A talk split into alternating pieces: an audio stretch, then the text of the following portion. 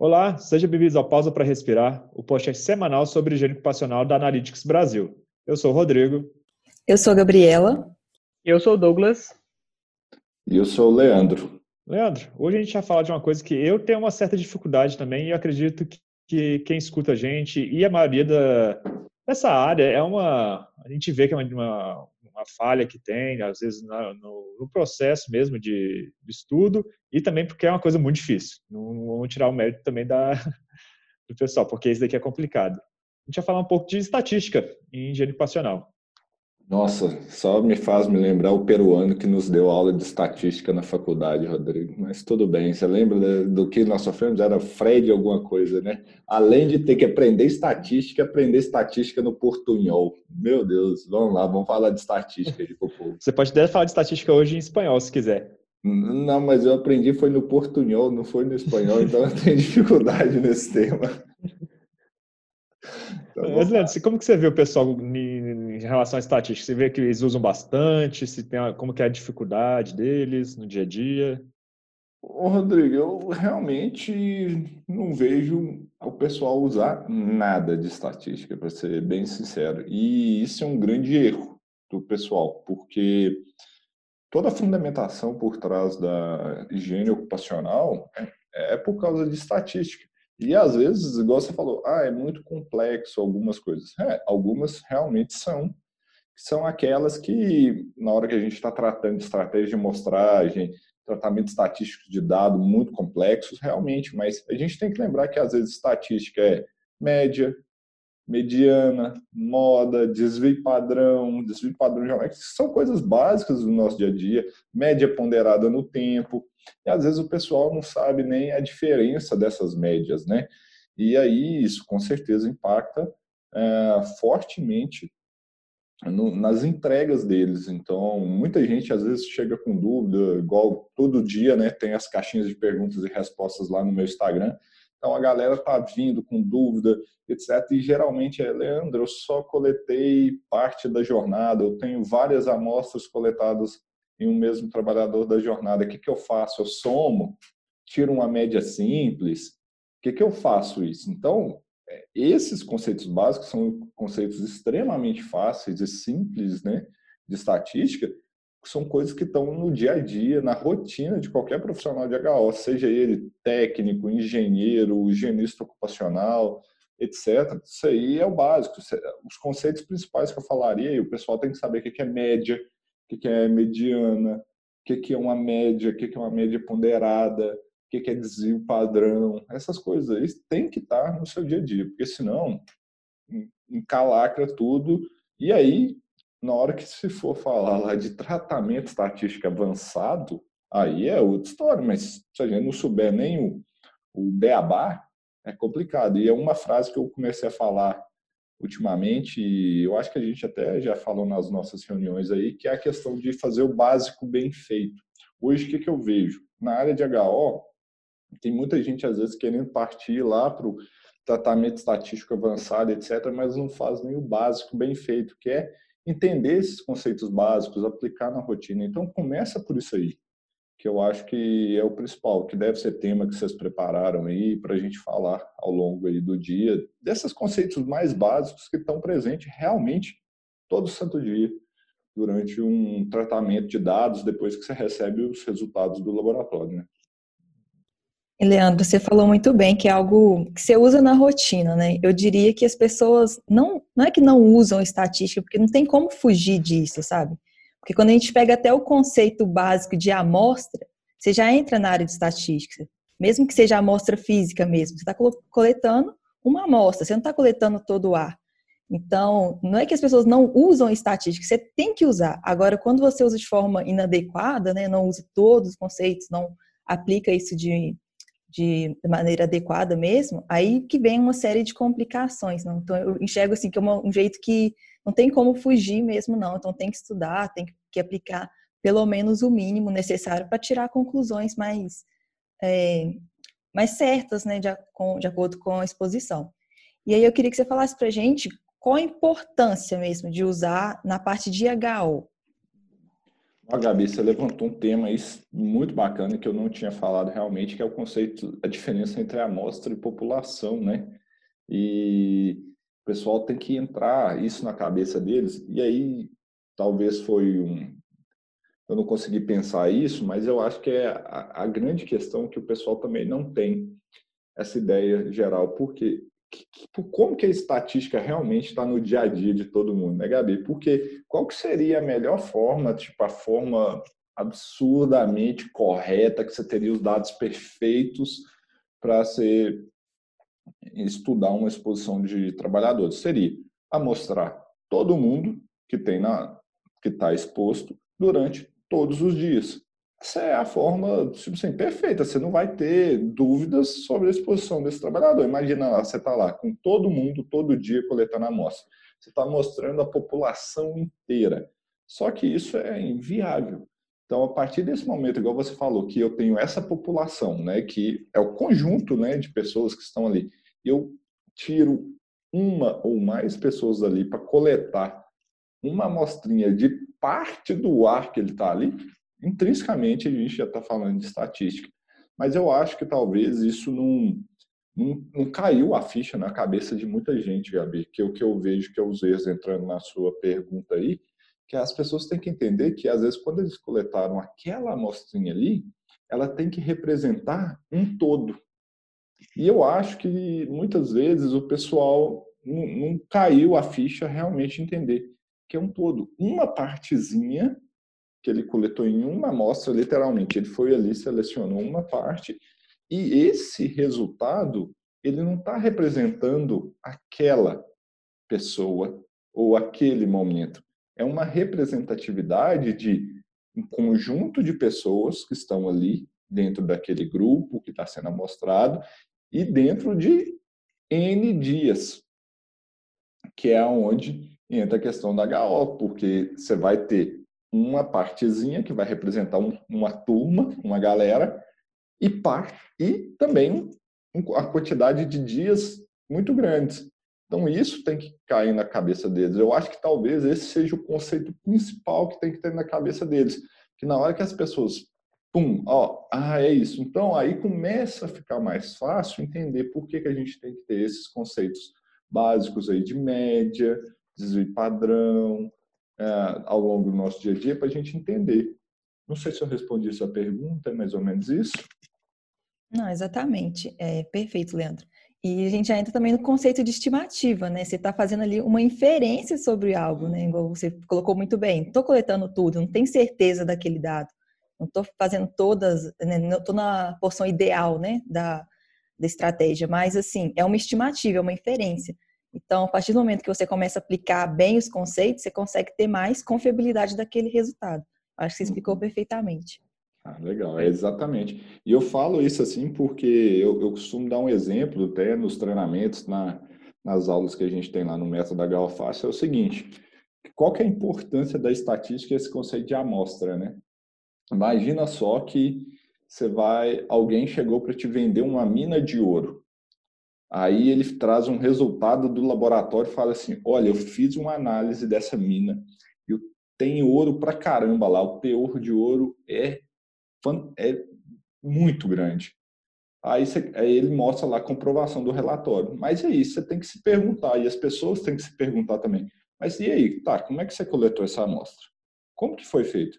Ah, não, eu fui ali na beiradinha do, do chão ali, raspei a terrinha que estava ali, e mandei analisar. Ah, então você tem um resultado de um buraquinho. Será que na hora que eu começar a aprofundar e começar a cavar, como que está isso ao longo do tempo? Você compraria uma mina dessa? Esse conceito que a gente tem que estar tá na HO também, porque não é tudo. É mais ou menos isso que a gente tenta aí, exemplificar, trazer um, para o mundo real do pessoal também, um pouquinho disso aí.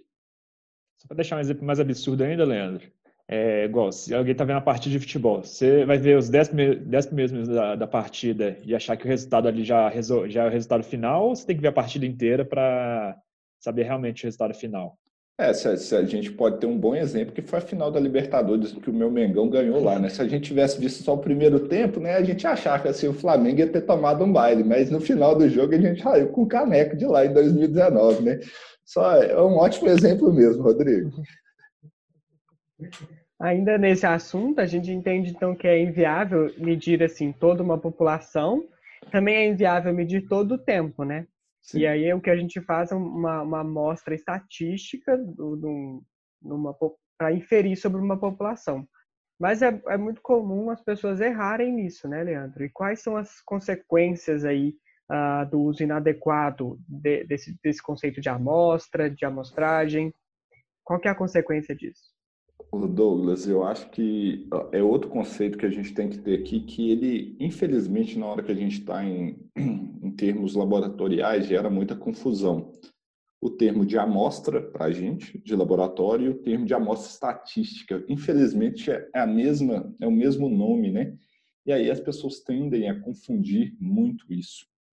E esse eu acho que é o principal erro. E ele ocorre, por exemplo, quando. Vamos trazer um exemplo prático. O etanol. Se a gente for mostrar o etanol lá com tubo de carvão ativo 22601, né, de normal de 50%, se você fizer o cálculo ali, você vai chegar no máximo que dá para coletar 50 minutos num amostrador desse. Isso, um tubinho, é uma amostra para o laboratório. Porém, em termos estatísticos, isso também é uma amostra. Mas a, a grande questão que a gente tem que pensar, esta amostra é representativa? eu poderia ter, tentando trazer de uma forma assim, coletar mais amostras de laboratório ali, para ter uma amostra geral, que é o conjunto das pequenas amostras do laboratório mais representativo. Então, as pessoas têm que pensar isso, porque às vezes elas ficam olhando muito a questão de, ah, mas eu fiz o que, que o método me mandou, coletei a minha amostra conforme o método. Mas em termos de HO, a gente tem que pensar, quando a gente fala amostra, é amostra estatística. E existem várias formas de coletar essas amostras. Então, se eu não consigo cobrir a jornada inteira, eu preciso de várias amostrinhas de laboratório, porque senão, o que, que acontece? Né? Eu quis fazer essa introdução, vamos supor, essa questão do etanol. Eu fui ali, coletei os 50 primeiros minutos, ou 50 minutos da exposição do trabalhador, e peguei um momento que ele não tem exposição alguma ao etanol. O que, que vai acontecer? eu vou inferir, né? A minha conclusão vai ser: ah, esse trabalhador não está exposto ao etanol, porque eu peguei 50 minutos. Porém, se a gente for acompanhar o restante da jornada de trabalho dele, o que, que a gente vai perceber? Não, determinados momentos ele tem uma exposição maior, determinados momentos ele tem outras exposições. E aí a gente tem que lembrar a base do limite. Quando eu estou falando um limite do tipo média ponderada no tempo, que é o exemplo do etanol na nossa NR15, no anexo 11, eu tenho que considerar a jornada. E às vezes minha conclusão sai totalmente distorcida por eu ter uma amostra extra, estatística que não é representativa, apesar de eu ter uma amostra de laboratório. Então, igual eu falei, eu coletei essa amostra no momento em que, por exemplo, não é que ele não tem exposição, ou a exposição é muito baixa. Beleza, se eu tomar essa amostrinha de laboratório como a minha amostra da jornada de trabalho, a minha amostra, em termos amostrais, ela não é representativa. E eu estou concluindo errado. Às vezes ele tem depois exposições que são altas, que podem sim descumprir o limite de exposição ocupacional e, consequentemente, você vai concluir errado.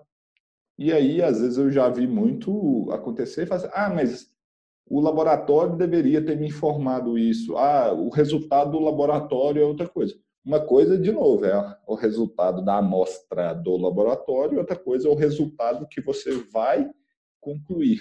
Uma é a amostra de laboratório, a outra é a amostra estatística, né? Então gera um pouco dessa confusão e as pessoas tendem a realmente não, não ficar claro isso e aí acontecem esses erros que, por exemplo, eu citei aqui.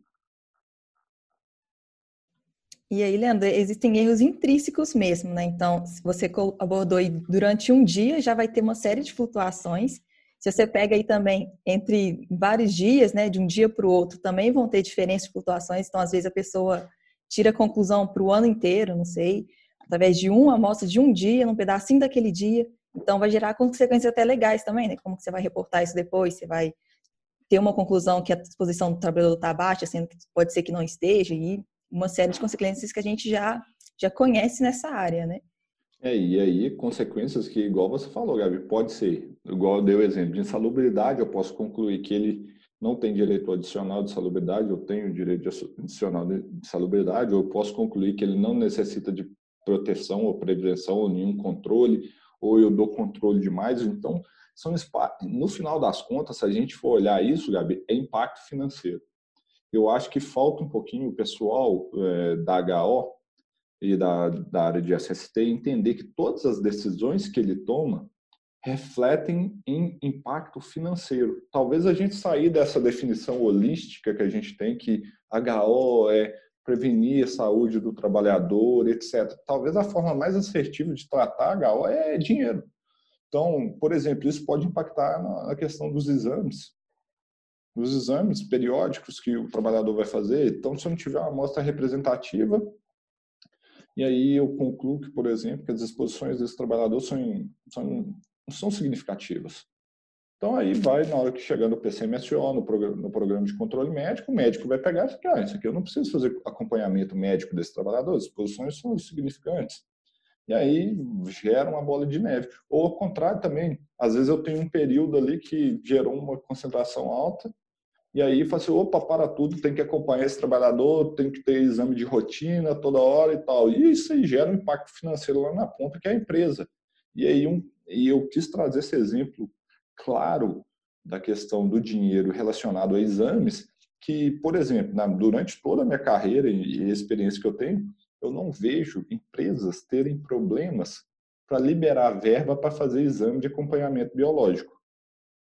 Mas tem problemas de liberar dinheiro para fazer mais amostras ou ter uma confiabilidade estatística. E isso que a gente aproveitar isso que a gente está falando de estatística, se a gente tiver bons dados, bons tratamentos desses estatísticos, isso vai impactar talvez uma redução de exames. Então, dá para organizar isso. É complicado? É, não vai ser fácil. Não é algo assim da noite para o dia, que às vezes você vai rearranjar lá e você vai tirar orçamento de uma área e vai jogar para a área de cá, mas essa é a importância, essa conclusão, porque a gente tem que olhar para a higiene ocupacional, igual eu estou falando, não na visão holística só de prevenir o trabalhador, é como o empregador pode ver que isso aqui vai gerar resultado financeiro para ele. Porque essa é a língua da maioria dos empresários. Se a gente for nesse negócio holístico, ah, tem que prevenir os trabalhadores, tá, mas o cara vai prevenir, igual a gente já falou em outros podcasts, se você falar para o empresário que ele tem que comprar respirador, tem que comprar EPI, etc., os caras não negam dinheiro. Mas aí, até para definir um respirador, de novo, se eu não tiver uma amostra que seja confiável, às vezes eu estou gastando dinheiro com um respirador que não tem necessidade, aí eu tenho que implementar um programa de proteção respiratória. Olha o impacto. Então, assim, a partir do momento que eu acho que as pessoas entenderem, e esse tema que vocês trouxeram é sensacional de, de, de estatística, isso muda o conceito de, das pessoas realmente olhar para dentro e falar assim, gente, será que eu, eu não entender o básico de, de estatística não está gerando impactos na, nas minhas conclusões e, consequentemente, acarretando mais gastos para a empresa ou menos gastos, ou a empresa está gerando um passivo trabalhista gigantesco lá na frente, que passivo trabalhista, uma hora a empresa vai pagar, ela vai pagar. Então, é bom a gente ter isso daí, compreender isso, porque é, o impacto que a gente gera é muito grande, é muito grande. Fora a produtividade e tal, isso aí é difícil de medir, mas mede o que está saindo do bolso ou o que, que vai deixar de problema lá na frente vai sair do bolso do empresário. Aí você pega essa preocupação, você começa a levar né, bem a sério mesmo, como você pautou. Você pensa até na escolha da sua bomba, vai ter impacto na confiabilidade do, da sua amostragem, né, do resultado o método do laboratório, como que isso é feito no laboratório, o controle de qualidade que é feito no laboratório, vai gerar erro também dependendo de como isso é feito. Então, isso também vai afetar na confiabilidade do seu resultado, nas conclusões futuras. Então, tem uma série de, de processos, como você vai calibrar a sua bomba, se você está fazendo a eferição da vazão de forma correta, isso vai impactar também na confiabilidade do resultado. E outra, outros erros também, né? Ambientais mesmo, que a gente não tem controle nenhum, né? Concentração atmosférica, temperatura, às vezes as pessoas não controlam. Então, assim, tem uma série de fatores, é algo assim que é tão complexo, mas que você não entende nem o básico, você não consegue nem avançar, porque são muitas influências que tem nessa, nessa confiabilidade mesmo dos resultados. É, é, é legal você falar do laboratório, porque muitos erros, sim, o laboratório também tem os erros já associados, então nosso limite de quantificação, ele leva em conta vários estudos estatísticos e vários erros. E tem situações que quando chega no laboratório alguma amostra que não é o está no modo normal dela, está sobrecarregada ou teve algum outro alguma outra situação, isso vai se aplicar no erro também da avaliação. E a gente coloca, então tem situações que a coleta você pode ter feito que vai avacalhar todo o seu estudo estatístico. A gente teve uma situação de um, uma empresa, uma empresa que ela realmente faz estudo estatístico, ela faz todo o acompanhamento do, de todas eh, das avaliações dela, e teve um caso que fugiu da curva. Ela teve um ponto que te, trouxe problemas nela por causa dessas situações. Você lembra mais desse caso, não lembra, Leandro? Eu acho que foi uma, foi uma mineradora, não foi de sílica? Você está hum. falando? Acho que foi um benzeno, não? No... Não, acho que foi sílica acho que foi sílica, em uma operação ali que teve. Eu lembro desse caso também, que deve ter sido parecido, de essa sílica. E realmente foi, foi muito interessante, porque ah, eles trocaram o método, né? Isso é a importância do método, é, para um método mais confiável né, para a sílica. E aí o resultado final que eles esperavam era ter uma maior assertividade, porque antes estavam encontrando muita sílica e depois que mudou, realmente viu que, opa, peraí, esse método aqui é mais confiável, tem menos interferência. Mas teve um GHE que teve uma ou duas amostras que deram sílica, né? E isso é totalmente é, possível, né? O que, que a gente tem que fazer é o, é o tratamento estatístico desses dados, né? Igual, imagina só se você tiver só uma, uma amostra presa de GHE, uma não ia dar sílica, ou imagina, aí você pega que não deu sílica, você podia concluir errado, e a outra deu, deu sílica. Então, é, a gente precisa ter esse tratamento estatístico realmente para ter a confiabilidade. E esse outro ponto do laboratório também, Rodrigo, é que é interessante até a gente debater um pouco aqui, é porque a gente vê ainda essa falta de preparo dos profissionais ao contratar laboratórios, que às vezes não prezar tanto pela questão da, uh, da qualidade dos resultados do laboratório, né? Porque o que, que acontece? Agora, tudo que a Gabi falou aqui antes, se a gente tiver um dado de um laboratório que ele não é confiável, os resultados que ele entrega não são confiáveis, não tem rastreabilidade, quem vai ser impactado na conclusão são vocês. São é, quem está nos assistindo ou nos ouvindo aqui. É, e aí, o que, que acontece? Ah, ele não tendo um resultado que é confiável e concluindo errado, é custo, é, ameaça a carreira. Então, às vezes, a gente vê aí é, questões de o pessoal pautar muito a questão de preço. Eu quero reduzir preço, eu quero reduzir, é, eu quero reduzir, né? Com essa questão da pandemia, o Douglas que está lidando com muitos clientes novos aí, né, Douglas? Você está recebido bastante solicitações de empresas às vezes que trabalham com laboratórios de excelência, que têm bons resultados, que têm bons controles e agora você, ah, a gente precisa reduzir custo, reduzir custo, reduzir custo. Mas o questionamento que as empresas têm que ter é, beleza, você vai reduzir o custo da sua análise você vai para um laboratório de qualidade inferior, que os resultados deles não são tão confiáveis. Beleza, será que isso aí talvez não vai aumentar seu custo no longo prazo? Porque pode ser, porque é, realmente é, são questões que realmente vão refletir lá na frente. E a gente teve casos também de clientes que, por exemplo, que saíram de laboratórios porque uh, tiveram alguns resultados né, que foram estranhos, e ao questionar os laboratórios, eles mudavam os parâmetros. Ah, não, detectamos tal erro. Aí questionava de novo no mesmo relatório. Ah, não, teve tal erro. Sabe, parece que foi algo fabricado ali, que era só mudar um dado. É algo muito, muito preocupante quando eu vejo isso, e aí a gente, eu falo aqui como um químico, como um higienista ocupacional, de só de você questionar o laboratório ele virar e falar, ah, não, estava errado mesmo, não sei o que lá. Pô, ele está te liberando um relatório que você está usando para basear as suas informações e na hora que você pega aquilo ali, você tem o um primeiro questionamento, ele altera. Você questiona mais uma coisa, ele altera de novo. Você questiona de novo e altera de novo. Qual é a confiabilidade desse resultado? Você vai confiar nisso daí para ter seu, seu parâmetro, lembrando que às vezes a gente tem poucas amostras de tudo que a gente falou aqui, né? Então a gente tem pouca amostra, tem pouco resultado e você tem que tomar uma decisão dessa população no todo, em vários dias. Então, é, é um caso sério que as pessoas têm que pensar realmente até que ponto é, laboratórios mais baratos, de menor qualidade, né, e qualidade é muito intangível, é difícil a gente medir isso, é, não vai gerar, na verdade, um aumento de custo. Porque a, a conta vem, gente, a conta vem. Não existe almoço de graça. É, Leandro, qualidade é intangível, mas o controle de qualidade, igual você falou de questionar, né? Questionar o laboratório sobre como é feito o controle de qualidade, eu acho que isso já é algo que você consegue ter uma percepção boa de para medir isso, né? Como uhum. que isso é feito? Se você puder explicar assim para a gente um pouquinho como que é a questão do controle de qualidade na Analytics Brasil? Ah, show de bola, Gabi. Vamos tratar disso aí, que isso é muito importante para as pessoas entenderem. Por exemplo, nós somos um laboratório acreditado pela AIA. E a AIA tem várias exigências, inclusive estatística. Então, a estatística está presente dentro do, dos laboratórios também, porque também a gente não analisa a sua amostra como um todo, a gente analisa uma amostra da sua amostra. Então, se a gente pegar nesse conceito aí. Então, o que, que acontece? O que, que são os controles da Analytics?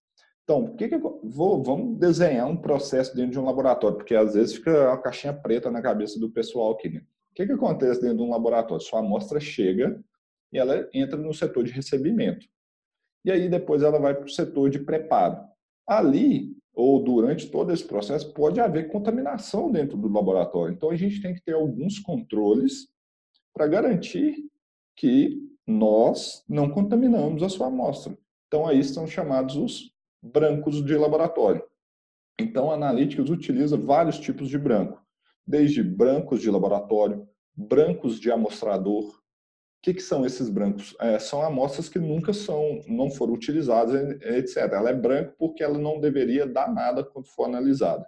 Então, para cada grupo de amostras que chega, em um grupo delimitado, 20 amostras, tem esses brancos. Então, tem o branco do laboratório, né? o branco dos reagentes que a gente usa, o branco do amostrador, o branco da, é, de meio, né, que a gente utiliza ali se houve alguma é, contaminação no preparo. É, e aí, beleza, essa parte de brancos. E aí a gente tem também as amostras é, que a gente chama de amostra de é, contaminadas. A gente contamina elas propositalmente com a quantidade conhecida para a gente verificar se está tá certa a nossa análise. Então, a gente roda duas amostras de contaminação uh, é, contaminadas próprias, né? Então, para cada um desses brancos, são dois brancos para cada um deles. Então, duas amostras contaminadas para cada faixa que a gente quer testar. Então, são geralmente quatro faixas, né? De concentrações que a gente coloca. A gente faz controle da curva de calibração do equipamento. Então, a gente verifica dois pontos da curva de calibração para ver se eles estão ok também e esses pontos são verificados a cada 20 amostras para saber se ainda está é, rodando ok.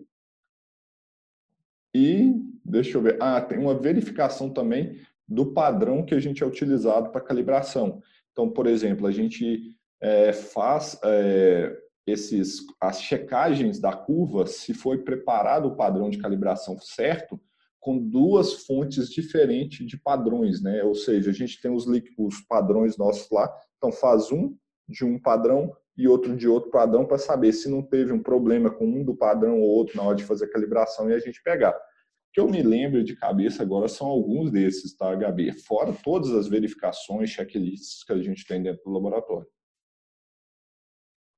Leandro, eu achei interessante aí que a gente tocou muito na questão financeira, né? E realmente avaliar assim uma situação ideal onde você analisa todo mundo, todo o tempo, é inviável tecnicamente e financeiramente.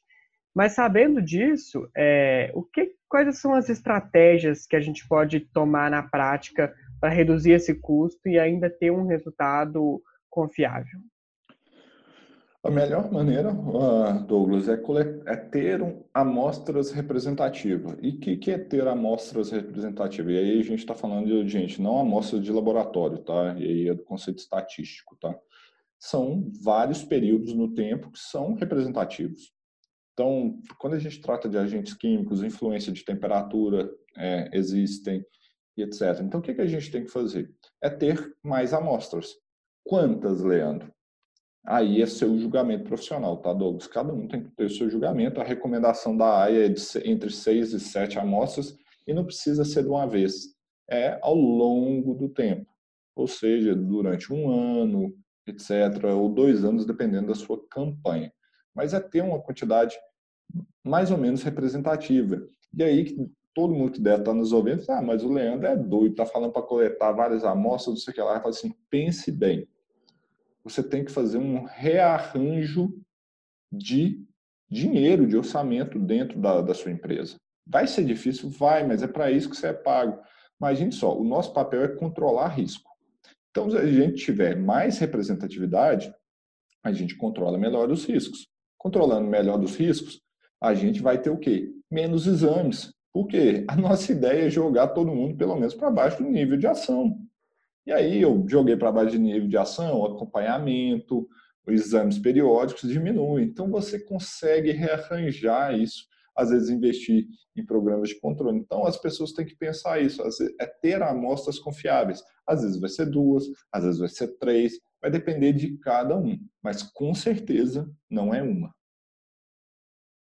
E, por exemplo, como que a gente faz na prática para selecionar um empregador a qual a gente vai avaliar? Como, como, é quais é são essas estratégias aí que a gente pode tomar para garantir que ainda vou ter confiabilidade estatística na minha amostra?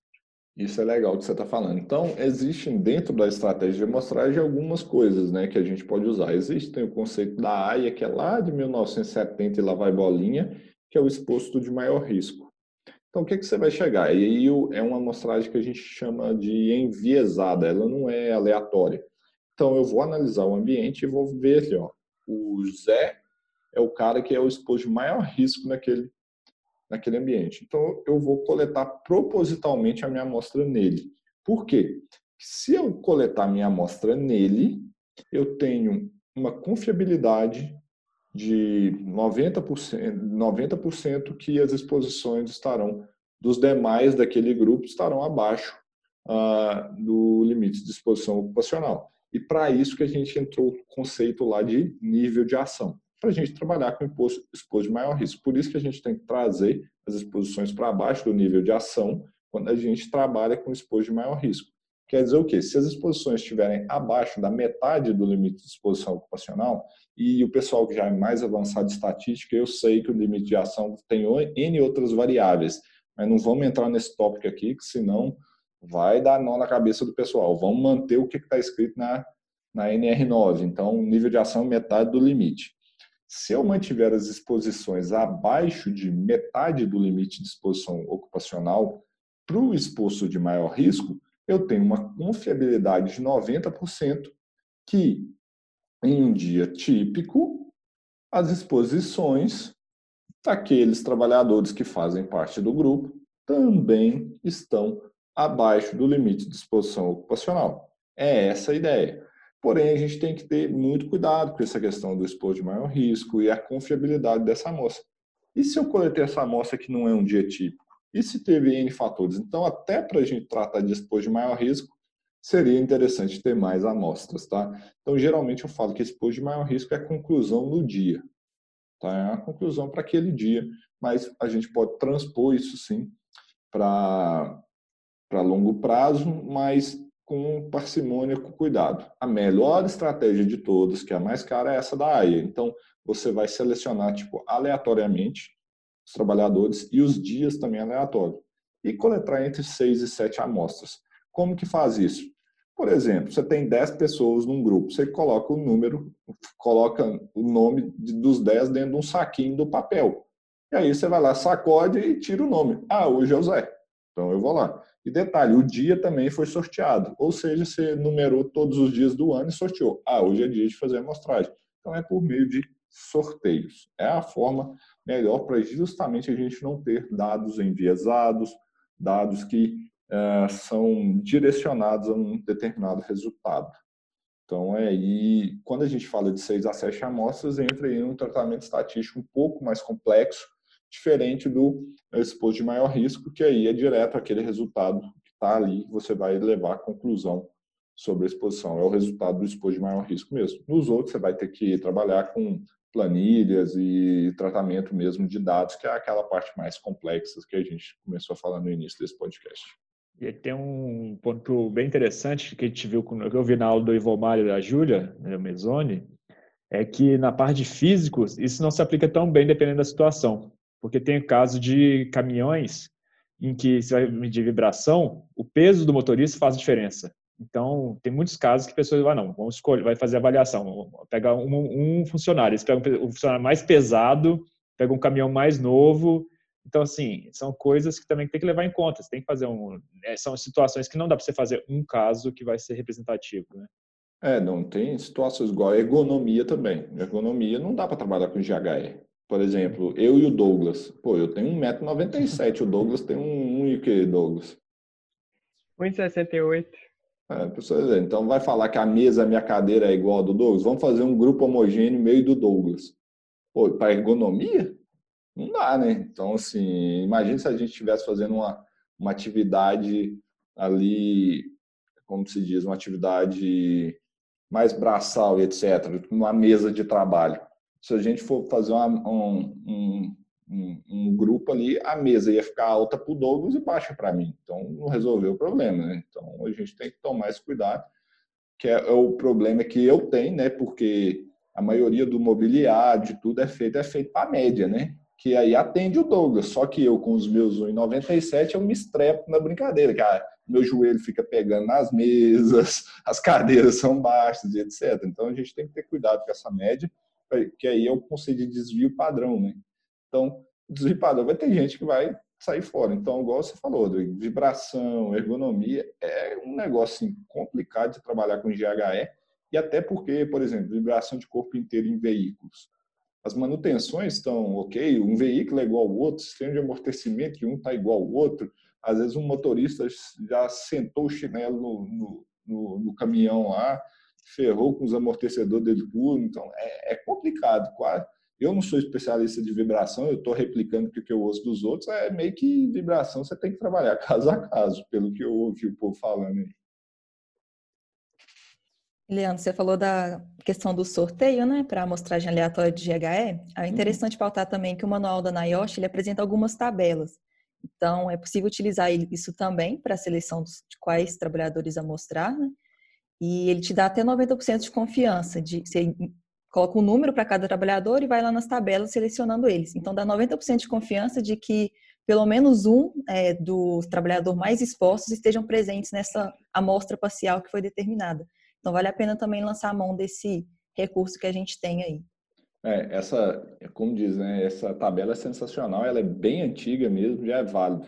É, vocês podem usar muito ela, ela é muito legal é um recurso um pouco mais avançado, você tem mais confiabilidade e cada um adequa a sua realidade. O papelzinho dentro da Combuca também funciona, a, a, tabela sensacional, cada um tem que fazer a sua realidade, mas essa tabela é muito boa mesmo, o pessoal conhecer, é procurar o manual de estratégia de mostrada do NIOSH, que está disponível, acho que no site da BHO, que traduzido ainda para português.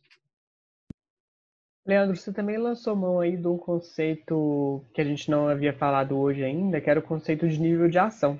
Uhum. É, você pode explicar para a gente, para o pessoal de casa, um pouco mais sobre o nível de ação? O nível de ação, Douglas, é aquele famoso coeficiente da engenharia do negócio dar errado, né? Então, assim, você faz um cálculo ali, você vai assim, deixa eu dar um reforço aqui, porque vai que eu calculei errado. Então, a ideia do nível de ação é isso, é e Aí tem N partes estatísticas para o nível de ação ser meio, vai depender da dispersão dos dados no grupo, é, do perfil, como esses dados comportam estatisticamente, e também da, da interferência da, como se diz, da precisão dos seus equipamentos. Então, são os três fatores que determinam o nível de ação. Então, é meio que assim, igual eu falei, quando você tem um exposto de maior risco, você vai tomar uma decisão a partir de um, que é o cara que está mais exposto no seu julgamento, para um grupo.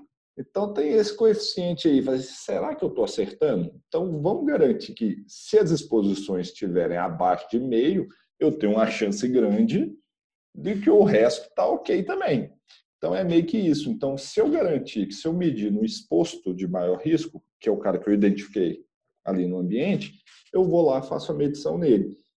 Ah, tá ruim. Então entro com medidas de controle, abaixo as exposições para que fiquem abaixo de meio, metade do limite de exposição, que aí eu tenho uma maior confiabilidade que os demais que estão ali também estarão expostos abaixo do limite de exposição.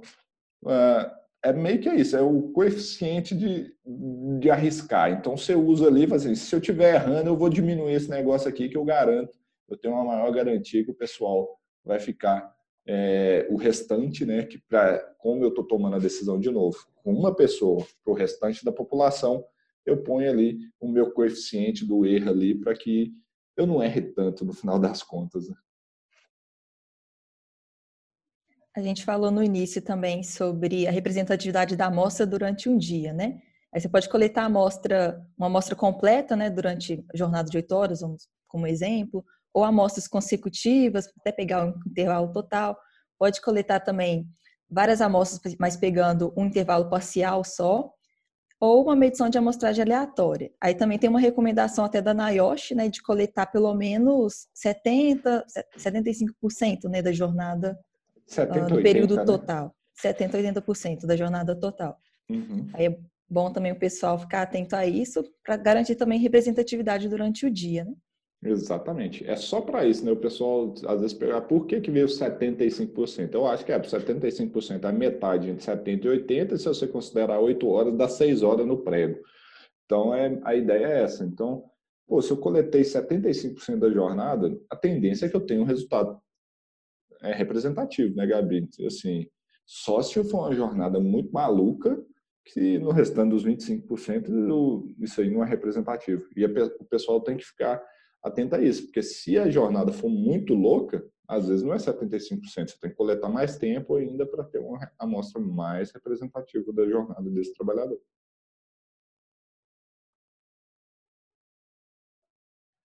E Leandro, se eu estou trabalhando, por exemplo, com uma exposição que ela é de curta duração, uhum. a, a, melhor estratégia a se tomar aí é trabalhar ainda com a, a aleatoriedade, ou seja, coletar no momento aleatório, ou realmente coletar no momento que eu sei que está havendo exposição?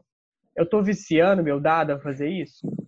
Então, Douglas, a melhor maneira que a gente teria, né, para ver essas questões de exposição de curta duração é se a gente tivesse um amostrador mágico que coletasse a jornada inteira e nos desse um gráfico, como se fosse um histograma da dosimetria de ruído. Porém, a gente não tem isso para todos os agentes. Então, quando a gente está falando de exposições de curta duração, a gente tem que ir no foco mesmo, é enviesar o dado mesmo, porque eu quero olhar aqueles momentos mais críticos.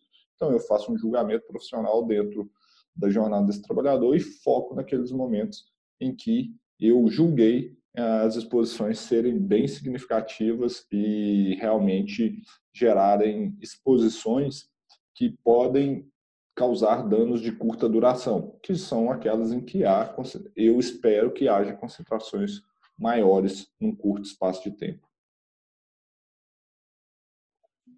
Vale a recomendação também, né, de coletar pelo menos três, é, três medições, né, quando possível. Você consegue diminuir os erros também, quem conseguir fazer dessa forma.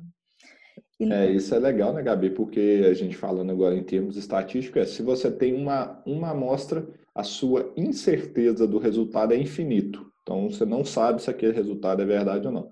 Quando você tem duas, isso já cai um pouco. Três, já está melhorando bastante. Então, assim, a gente fala, pô, pelo menos tenta três aí, porque você vai ter uma confiabilidade bem maior e bem melhor. Bacana. Acho que a gente já pode ir finalizando por aqui. Alguém quer comentar mais algum tópico? Acho que não, acho que a gente já pegou bastante aqui. Acho que já vai fazer muita gente pensar no que está fazendo no dia a dia, como que se tudo que ele já fez realmente é estatisticamente, estatisticamente confiável, porque, assim, assusta quando você vai escutando esse tipo de informação. Com certeza. E aí, qual que vai ser a hashtag desse episódio? Quem que é bom de hashtag Ixi. aí? Vamos colocar exposto mesmo, né? de maior risco? EMR? Então vamos lá, EMR. hashtag EMR. Então tá vamos ótimo. ver quem. Então, quem chegou até o final aqui, escutou a gente, ouviu essa hashtag, comenta aí. É lógico, quem está no Facebook, nas outras plataformas, Spotify, Deezer e todos que esse esse podcast está disponível, vocês não vão conseguir, mas pessoal do YouTube, comenta aí, hashtag EMR, para a gente saber se você ficou até o final aqui com a gente, que isso é muito importante para a gente saber se valeu a pena, está valendo a pena a gente produzir esses conteúdos para vocês. Beleza, acho é, exatamente. que... Pronto, achei que você falar alguma coisa, Douglas. a gente vai ficando por aqui então, gente. Muito obrigado. Continue seguindo a gente no Vamos lá, Spotify, Deezer, no, na Apple, no YouTube, no Facebook, no Instagram. A gente está praticamente em todo lugar agora, gente. Estou cansando da nossa cara aí. É, e Exatamente. pessoal do YouTube, né, Douglas? E não pode esquecer de dar o like, né, pra gente aqui, é muito importante, e se inscrever no canal, tá? Eu tenho um quadradinho escrito aí vermelho, se você não está inscrito, clica aí, inscrever-se e ativar o sininho, que você vai receber notificações toda vez que tiver um conteúdo novo e importante aqui para você. É isso aí, deixa pra gente também um comentário aí se você está gostando do conteúdo, se você queria ouvir a gente falando de algum assunto em específico, a gente está aberto à sugestão. E como que vocês estão realizando as coletas de vocês hoje? A gente queria saber também, né? Para entender como é que o pessoal está fazendo, para a gente poder ainda melhorar o nosso conteúdo para vocês. Exatamente, é isso aí. Ficamos então é por aqui. Continue Até a próxima. Até a próxima. Até mais, gente. Valeu, abraço. Valeu. Tchau, tchau.